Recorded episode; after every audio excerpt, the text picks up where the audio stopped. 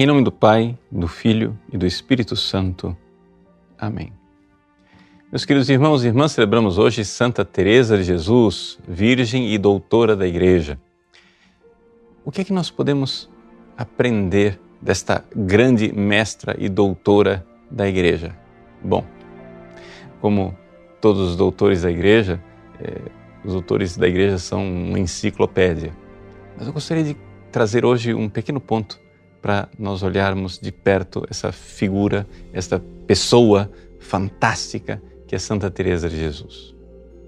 Santa Teresa vivia numa época em que as carmelitas não sabiam rezar.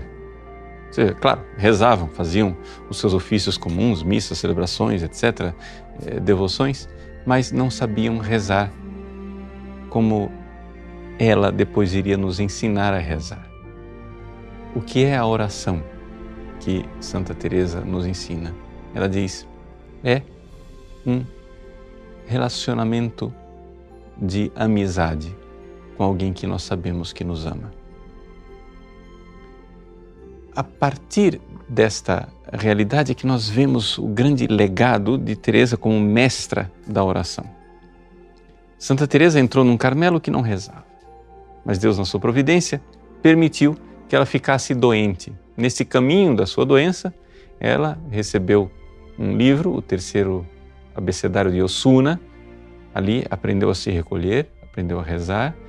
Na doença não podia participar das atividades da comunidade, foi crescendo na vida de oração e crescendo nesta vida de amizade com Jesus.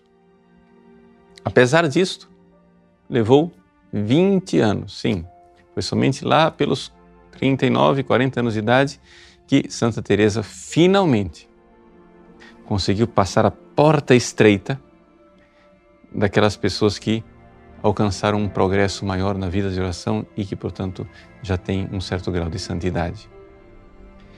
Ela então, dali para frente, começa a dar passos de gigantes, progredir no amor, progredir na oração, até que finalmente entra na sétima morada.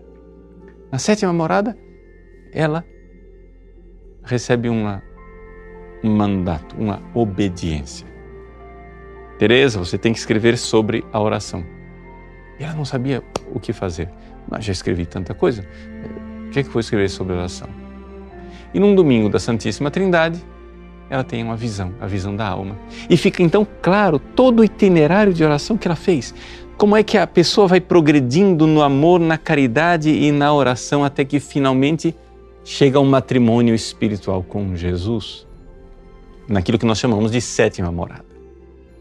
E então, chegando nesta perfeita união, que ela pode nos ensinar como mestra de quem realmente experimentou um caminho.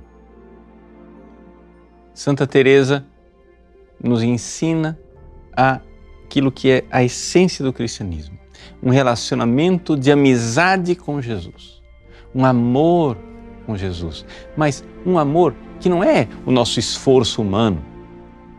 Porque se você quer amar a Jesus, não adianta você ficar açoitando a sua carne ou é, fazendo torturas na sua psique.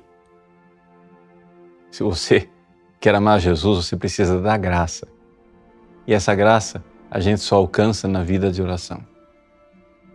É impressionante que, ao mesmo tempo que Teresa descobre isto, essa vida de amizade com Jesus, que vai transformando interiormente e leva até um perfeito matrimônio com Cristo, do outro lado da Europa, Lutero faz tudo o contrário. Ele deixa de crer na transformação espiritual deixa de crer na verdadeira santidade, deixa de crer na verdadeira união matrimonial com Cristo e transforma o cristianismo numa coisa vazia por dentro, porque nós seremos salvos sim, mas por um decreto. Se você tem fé, Deus imputa uma santidade que você não tem e faz de conta que você é santo, deixando você entrar no céu.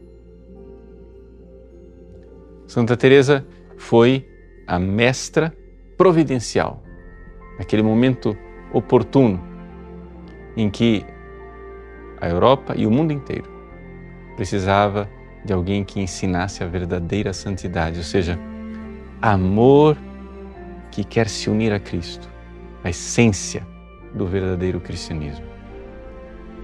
Não vamos deixar então de crer no amor. A forma de nós termos esse amor divino que vem do céu é atos de fé que se realizam na vida de oração. Você vai realizando atos de fé e de amor na vida de oração e vai se transformando por dentro. Eis aí o ensinamento de Teresa. Portanto, aí está a verdadeira salvação que vem pela fé. É uma fé que transforma e faz com que tenhamos um coração abrasado de amor pelo Cristo. Deus de amor. Porque amor, com amor se paga. Deus abençoe você. Em nome do Pai e do Filho e do Espírito Santo.